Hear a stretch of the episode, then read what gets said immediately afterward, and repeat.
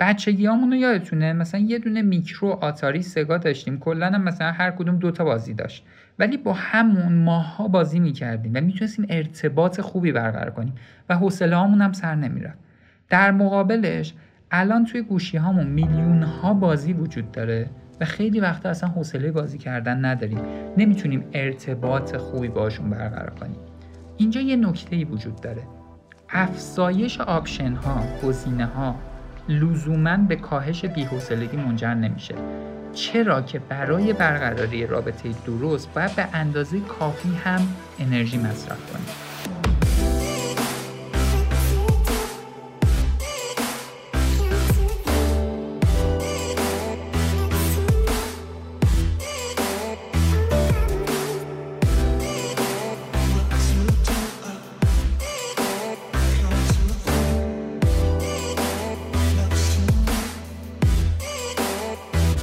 سلام دوستان من محمد مصطفی ابراهیمی هستم همراه شما در پادکست شماره 12 مونیاز همونطوری که می‌دونین پادکست مونیاز شنبه ها ساعت 6 بعد از ظهر منتشر میشه. هدفش هم اینه که با آگاهی بخشی به افراد به اونها کمک کنه که مهارت هایی به دست بیارن که بتونن زندگی های بهتری داشته باشن.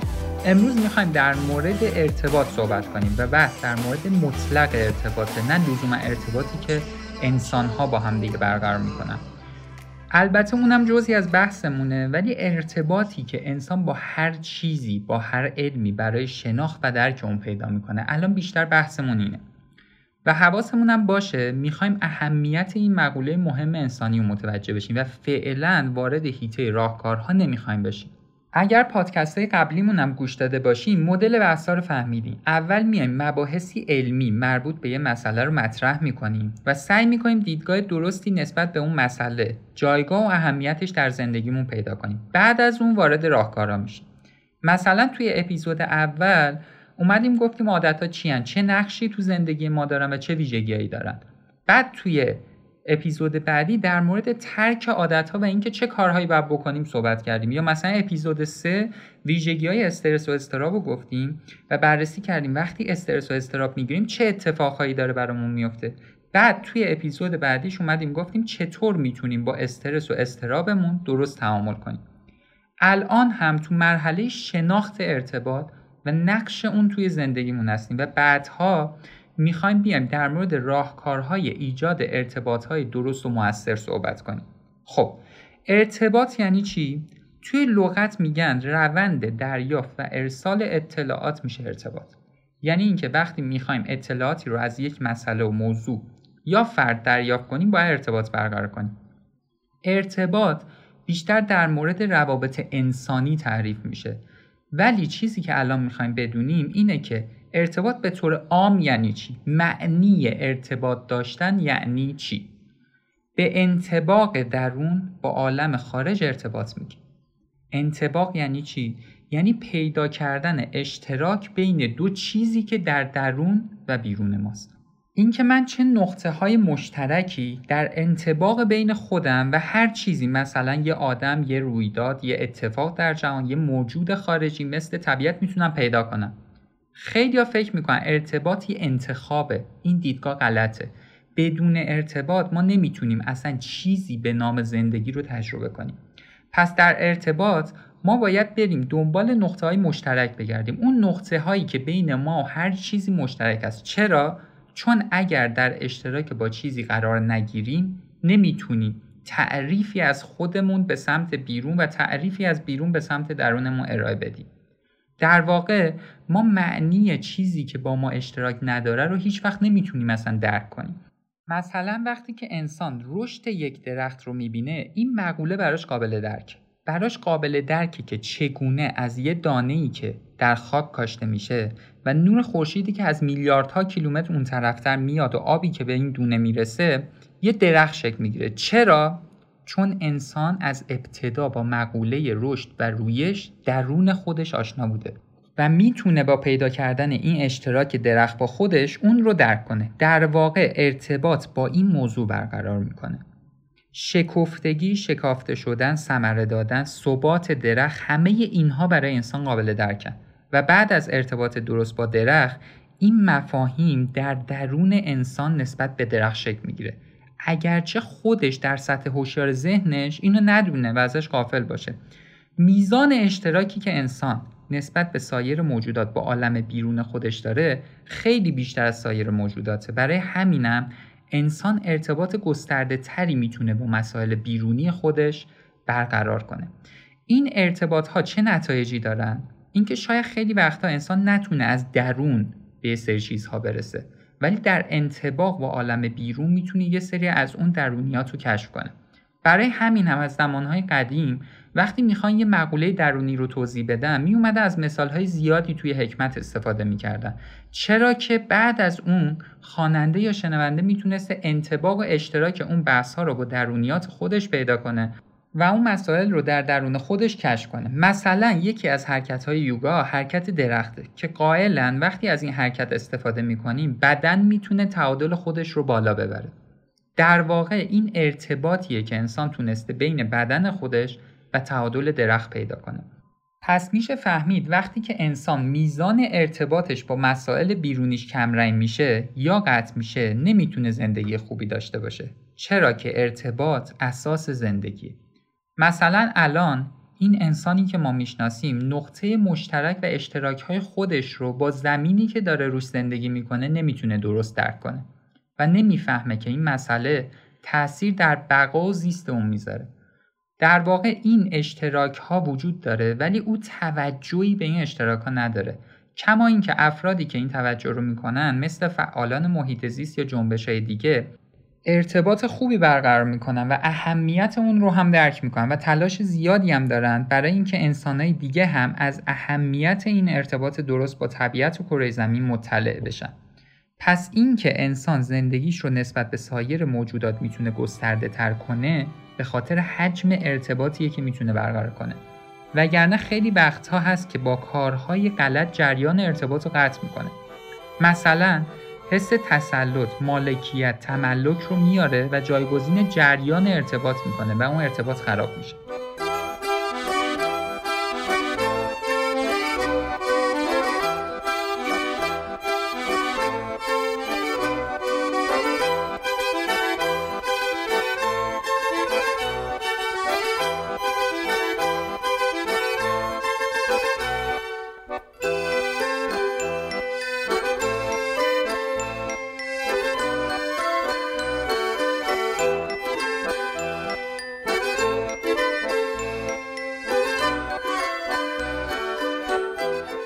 حاکمی رو در نظر بگیریم که به جای کار کردن روی استحکام خودش و ایجاد ارتباط محکم و عمیق با مردماش میاد روی تملک و تسلط روی اونها مالشون و اموالشون کار می‌کنه.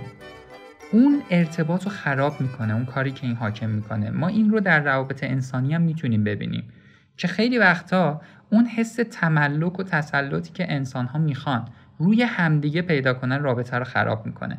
مشکل اینجاست که یه جاهایی هم انسان می‌خواسته حس تسلط و تملکش رو نسبت به کره زمین و دنیایی که می‌شناسه تطمیع کنه. برای همین هم همزیستی مسالمت آمیزش با کره زمین رو از دست داده و مشکلات زیادی رو برای خودش و این کره ایجاد کرده. در واقع ارتباط شروع و لازمه همزیستی سالم با همه چیز اطراف ماست. اینکه ما قراره در یک فضای مشترک با همدیگه زندگی کنیم و قرار نیست کسی بر دیگری تسلط پیدا کنه. قرار نیست زندگی یه فرد در تملک یکی دیگه باشه چون در این صورت زندگی اون فرد از بین میره. همزیستی در واقع یعنی مساوات در زیستن. یعنی حواسمون به بقیه باشه که به اندازه ما حق زندگی دارن. مثلا وقتی انسان ماشینی تولید می‌کنه که این ماشین دود می‌کنه و هوا کثیف میشه این همون تملکیه که اون فرد می‌خواد بر هوا داشته باشه. در حالی که اگر احساس همزیستی داشته باشه و بخواد محیط زیست رو سالم نگه داره تمام تلاش خودش رو برای برطرف کردن این نقیصه ماشین می‌کنه. پس در نتیجه ارتباط درست و بالا رفتن قدرت همزیستی مسالمت آمیز باید همه در اون چیزی که هستن بتونن زندگی کنن. ما نباید زندگی دیگران رو در مسیر تقویت زندگی خودمون نابود کنیم. البته این مسئله یه طرف خوبم داره دیگه. اینکه انسانهایی که ارتباط درستی دارن می‌تونن حتی زندگی های زیادی به وجود بیارن. اینکه محیط زیست و ارتقا میدن کمک و تلاش زیادی می‌کنن زندگی بهتری برای دیگران تولید کنن. شرایط اطرافیانشون رو ارتقا میدن قویتر می‌کنن.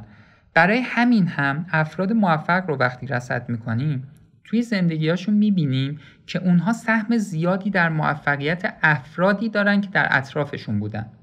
پس اگر ارتباط رو ببریم در روابط انسانی ارتباط سالم عامل حرکت و ایجاد امید در زندگی انسان ها باید باشه و این همیشه باید با یه فاصله ای انجام بشه که منجر به تملک و تسلط و تعلق بین افراد نباشه. جبران خلیل جبران تو یکی از داستاناش میگه یه معبد در صورتی می‌تونه یه معبد باقی بمونه که ستونهاش از هم یه فاصله ای داشته باشن. دقیقا در ارتباط سالم فاصله نیازه. در واقع همراهی یعنی اینکه انسانها در یک فاصله ای بتونن با همدیگه حرکت کنن. بعدها در مورد اینکه در چه صورتی روابط انسانی دچار مشکل میشن صحبت می‌کنیم. یکی از پارامترهای اصلی اینه که انسانها باید بتونن همراه هم باشن. یعنی با حفظ فاصله بتونن با هم حرکت کنن. نه اینکه بیش از حد به هم نزدیک بشن و در تمام مسائل امور به طور شدید وابستگی ایجاد کنن. وقتی که فاصله درست بین انسان ها باشه قابلیت چرخش و نقل و انتقال توش هست. ولی هرچی بیان انسان ها به هم دیگه نزدیکتر بشن اون فایده ارتباط که قابلیت نقل و انتقال از من به دیگری و از دیگری به من هست از بین میره. برای همین هم در ارتباط میگن رابطه باید دو طرفه باشه. اینکه هم بتونیم چیزهایی رو به فرد مقابل بدیم و چیزهای دیگر رو هم بتونیم بگیریم. اینکه فقط من بگیرم ارتباط نیست. برای همینم الان میگن شما وقتی یه ارتباط درست دارید که هم شما و هم فرد مقابل از شرایط و روابطی که دارین راضی باشین. یعنی اگر فقط یه طرف راضی باشه حتی برای خود اون فرد هم این ارتباط چیز خوبی نیست. چون اصلا در واقع ارتباطی ایجاد نشده. فقط یه مدل میشه در یک ارتباط پیروز شد. اینکه شما و طرف مقابل از بودن توی اون رابطه احساس رضایت داشته باشین. و ریشه این مسئله در ارتباط و انتقال درسته یعنی هم باید از خودتون چیزی به دیگران بدید و هم از دیگران چیزی بگیریم حتما توی آینده وارد این مسائل میشیم که فاکتورهای ارتباط سالم چی هست. ولی در کل باید بدونیم وقتی که انسان در مسئله متوقف میشه و دیگه نمی‌تونه حرکت کنه ارتباطش با اون مسئله و موضوع قطع شده.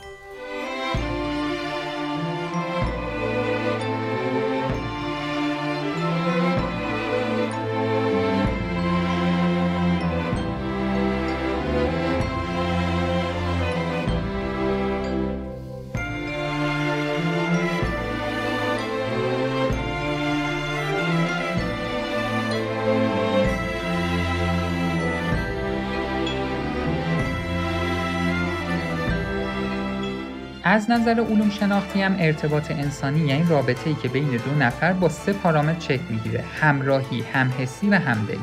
این ارتباط عامل انسجام در مغز و سطح انرژی رو در مغز به شدت بالا می‌بره و کمک زیادی به رشد مغزی انسان و شناخت بیشتر اون از مسائل می‌کنه. توی پادکست قبلی گفتیم که همدلی در جامعه جهانی به شدت داره کاهش پیدا می‌کنه.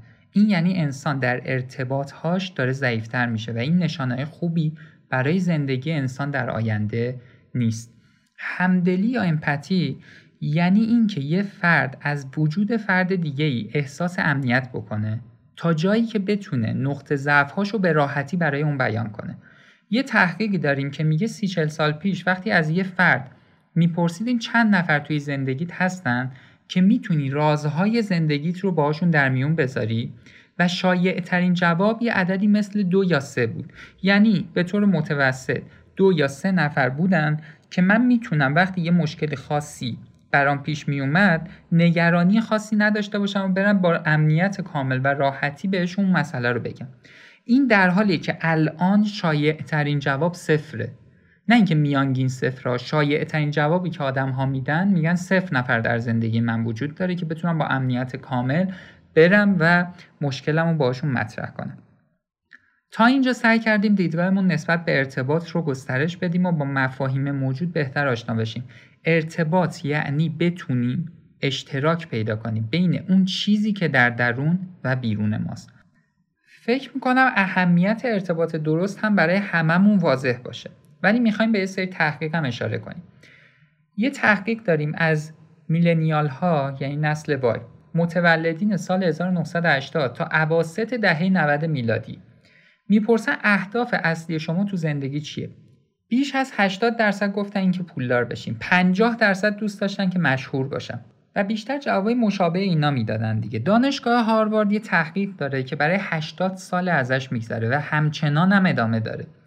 توی اون زندگی افراد زیادی و مورد بررسی قرار دادن و هر سالم می‌رفتن در مورد زندگی این افراد کار این افراد شرایط خونهشون سلامتیشون تحقیق می‌کردن ازشون سوال میپرسیدن. کار خیلی بزرگی هم انجام دادن. چرا که تمام تحقیقات مشابه این تو یه دهه به پایان می‌رسید توی خیلی از اونها دیگه افراد مایل به همکاری نبودن. هزینه های پروژه به پایان می‌رسیده یا خود محققین از ادامه کار خسته می‌شدن یا اصلا عمرشون به پایان می‌رسیده و کسی بعد از اونها این مسیر رو ادامه نمی‌داده. ولی هاروارد حالا به هر سختی بوده این تحقیق رو حفظ کرده و داره ادامه میده. جالب 60 نفر از افرادی که در اوایل به این پروژه ملحق شده بودن تا سال 2016 زنده بودن و بیش از 90 سال داشتن. افراد متفاوتی رو هم برای جامعه آماریشون انتخاب می‌کنن. گروهی رو از دانشجوی خود هاروارد انتخاب می‌کنن. گروهی هم از بچههایی بودن که از یه محله فقیرنشین توی بوستون انتخاب شده بودن که زندگی خیلی سختی هم داشتن. و این مسئله مربوط به سال 1930 میشه شروع تحقیق زندگی اینا رو لحظه به لحظه رصد می‌کردن و بیشتر می‌خواستن عوامل موثر و سلامت روانی رو پیدا کنن حالا نتیجه چی بوده؟ قطعا نتیجه در مورد ثروت و شهرت نبوده. نتیجه تحقیقات به وضوح یه چیزی رو بیان می‌کنه. ارتباط خوب با اطرافیان ما رو خوشحالتر، راضیتر، سالمتر در زندگی نگه میداره. این نتیجه اصلی این تحقیقاته. که اگر بخوایم خیلی جزئی تر بررسی کنیم سه تا نکته کلی داره نکته اول اینه که ارتباط های اجتماعی خیلی برای سلامت روان و جریان زندگی ما خوبن و تنهایی عاملی برای مرگ آدم هست.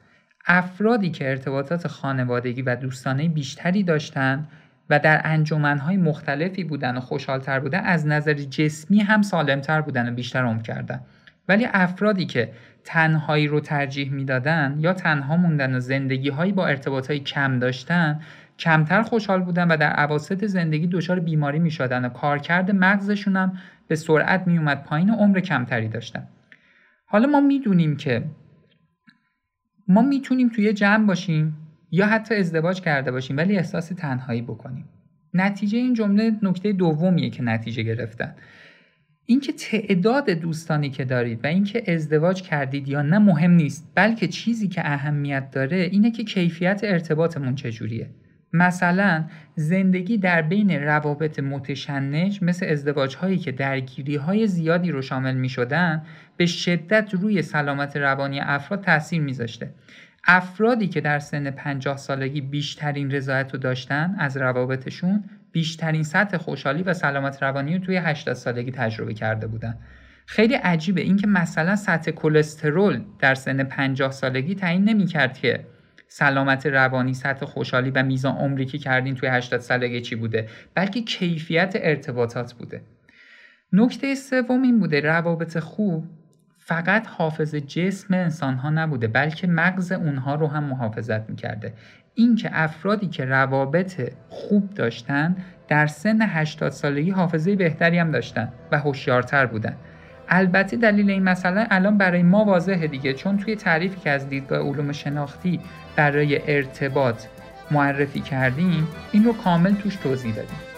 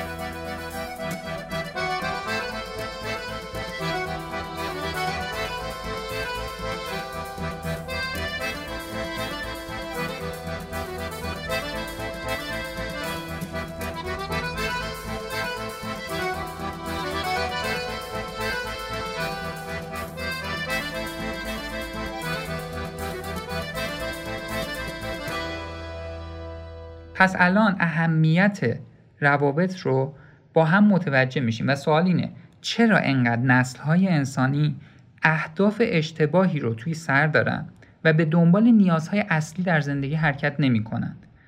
به نظر می‌رسه یکی از دلایل اصلیش عدم آموزش و آگاهی درست باید باشه اون چیزی که در جامعه بهش میگن جانک ولیو یعنی ارزش های بی خود و از جاهای مختلف میاد و جای ارزش های واقعی رو می‌گیره. اینکه انسان می‌خواد به سرعت به نتیجه برسه به دست بیاره.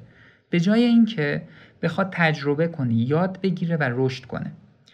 پس ما باید سعی کنیم ارتباط عمیقی با چیزهایی که داریم برقرار کنیم. به جای اینکه سعی کنیم کالای بیشتری تهیه کنیم سعی کنیم با داشته هامون ارتباط عمیقتری برقرار کنیم. خیلی وقتا اصلا هرس می‌زنیم بیشتر داشته باشیم. این مقوله هرس زدن خیلی جالبه. نوع مدرن و پیشرفته و فرهیختهش رفته توی حوزه علم. خیلی از ماها هرس می‌زنیم کتابای زیادی بخونیم مدرک های زیادی بگیریم پادکست های زیادی گوش بدیم. ولی واقعا با خیلی از همون چیزهایی که داریم هنوز ارتباط خوبی برقرار نکردیم و نتونستیم داشته هامون رو به آگاهی تبدیل کنیم. که یه تاثیر مثبتی توی زندگیمون بذارن و فقط می‌خوایم داشته باشیم. چند وقت پیش با یکی از دوستام صحبت می‌کردم. می‌گفتم که من خودم هر وقت یه پادکستی رو تولید می‌کنیم بعدش توی فاصله زمانی های مشخصی سه چهار بار دیگه اون رو گوش میدم.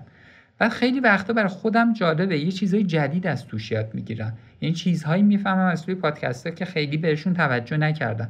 یعنی همون مطالبی که ما آماده کردیم برای خود ما هم چیزهای جدید و عمیقتری داره و ما می‌تونیم ارتباط دقیقتری باهاش برقرار کنیم. یه رابطه جالبی هم بین بیحوصلگی و ارتباط وجود داره. بعضی آدم ها که ارتباط خوبی با شرایط دور برشون برقرار می‌کنن حوصله هاشون زیاد سر نمیره. مثلا می‌بینی طرف پنج ساعته که یه کتاب جلوشه و داره می‌خونه و تو عمق کتاب فرو رفته. یا یه بچه‌ای که با یه اسباب بازی خیلی ساده ساعت ها مشغول بازی کردنه. بچگیامونو یادتونه؟ مثلا یه دونه میکرو آتاری سگا داشتیم. کلا هم مثلا هر کدوم دوتا بازی داشت. ولی با همون ماها بازی می‌کردیم و می‌تونستیم ارتباط خوبی برقرار کنیم و حوصله هم سر نمی‌رفت. در مقابلش الان توی گوشی هامون میلیون ها بازی وجود داره و خیلی وقتا اصلا حوصله بازی کردن نداریم. نمی‌تونیم ارتباط خوبی باشون برقرار کنیم. اینجا یه نکته وجود داره. افزایش option ها گزینه ها لزوما به کاهش بیحوصلگی منجر نمیشه. چرا که برای برقراری رابطه درست باید به اندازه کافی هم انرژی مصرف کنیم. وقتی که میایم هی گزینه های موجود رو زیاد می‌کنیم کیفیت ارتباطمون ضعیف میشه و منجر به بیحوصلگی میشه. مثلا قدیما چهار تا کانال بود می‌دیدیم اصلا هم بهمون سخت نمیگذشت. الان 500 تا کانال وجود داره. هر چیزی هم بخوایم می‌بینیم هر فیلمی هم بخوایم از اینترنت می‌گیریم و نگاه می‌کنیم ولی بازم حوصله‌هامون سر میره. خیلی وقتا ما توی دنیای مدرن این اشتباه زیاد می‌کنیم. اینکه به جای اینکه مهارت ها و توانایی هامون رو افزایش بدیم تا بتونیم ارتباط بهتری برقرار کنیم وقتی یه مشکلی برامون پیش میاد اونو رها می‌کنیم. به دنبال های جدیدی میریم یا اصلا صورت مسئله رو پاک می‌کنیم. عمیقتر شدن یه رابطه تجربه خیلی بهتری از یاد کردن تجربیات جدید و مشابه به ما میده. شاید بتونیم این رو حتی تا حدودی به روابط عاطفی اجتماعی و انسانی هم نسبت بدیم. پس اگر تنوع طلبی و تنوع گرایی رو کنترل کنیم تا حدودی باید کیفیت روابطی هم که ایجاد می‌کنیم بهتر بشه. در نتیجه ولبین و سلامت روانی و رضایت درونی هم با افزایش پیدا کنیم. خیلی وقتا عدم مهارت در عمیق کردن ارتباط ها برای ما تنوع طلبی و عدم رضایت تولید می‌کنه. ولی چون شرایط رازیمون نمی‌کنه و دلمون رو می‌زنه مجبوریم هی از یکی به یکی دیگه کوش کنیم و این شاید یکی از آفتهای بزرگ دنیای مدرن و مصرفگرایی برای ما باشه که هر روز ما رو ضعیفتر کرده و باعث شده ارتباط هایی که برقرار می‌کنیم ضعیفتر باشه.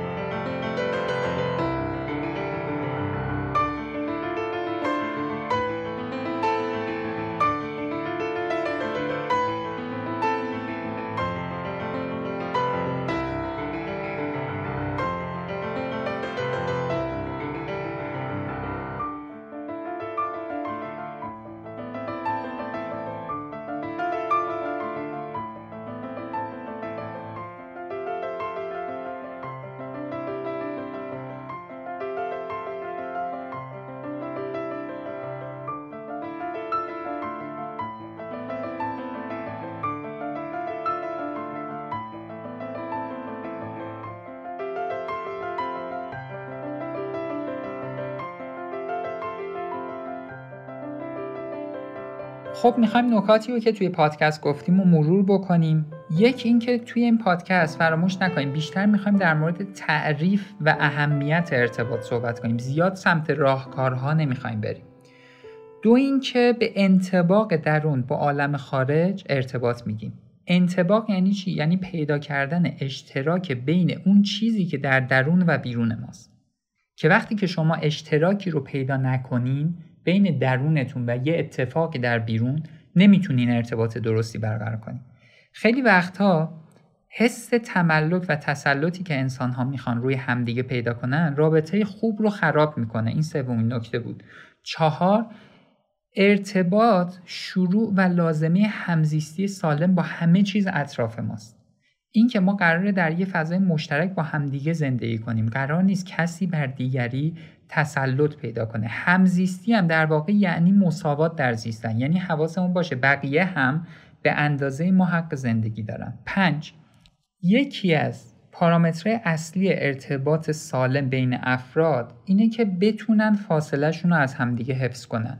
یعنی اینکه بیش از حد به هم نزدیک نشن و در تمام مسائل امور به طور شدید وابستگی تولید نکنند. 6 فقط یه مدل میشه در یک ارتباط پیروز شد. اینکه شما و طرف مقابلتون از بودن در اون رابطه احساس رضایت داشته باشین. پس ما رابطه یه طرفه نداریم مثلا هفتمین نکته در مورد تحقیقات دانشگاه هاروارده. اینکه ارتباط خوب با اطرافیان ما رو خوشحالتر، راضیتر و سالمتر در زندگی نگه میداره.